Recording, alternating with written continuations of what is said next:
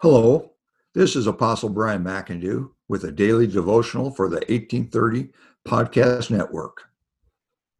We are but a few days before the celebration of Easter, the resurrection of Jesus Christ, who gave his life for us. And in his resurrection, Satan was defeated, as well as our last enemy, which is death. Right now, here in the desert, we're enjoying the beginning of spring. Flowers are blooming, trees are budding out. We see life is beginning to spring forth. This life springing up certainly can and should remind us of the sacrifice that Jesus Christ made and the resurrection where he regained his life and the promises for us each. However, during this time, we're also experiencing a pandemic. Sure, a great concern for most of us, fear for others, and it certainly has changed our lives considerably. It's changed where we can go, what we can do, who we can be with, and so on. A month ago, if someone was to tell you this world would be quarantined, schools would be shut down, church doors would be closed, prisoners would be released from prison, it would have been hard to believe. These ideas give me pause and make me think of God's word.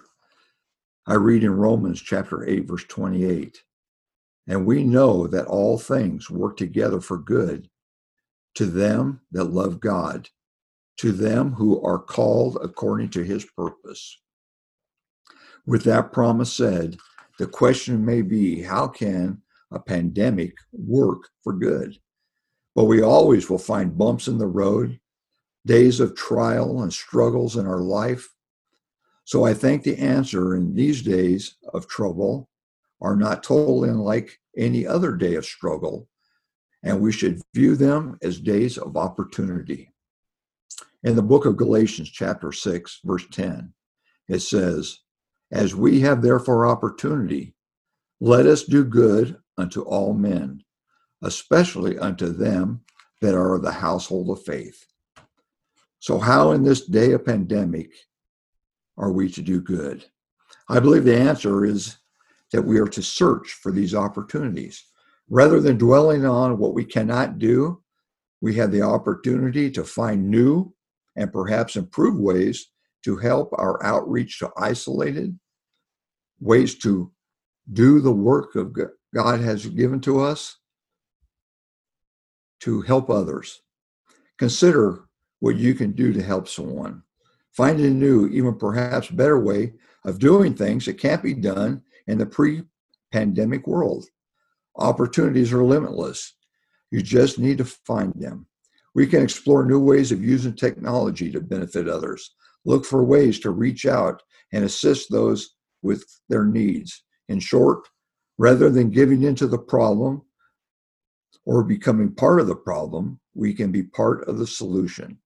I have seen this already among many Americans and many of our friends in the church. This is not always going to be easy. Doing things are not easy, still can be done. I can tell you for one, it's a struggle for me to do this podcast. However, it's new and it's an opportunity.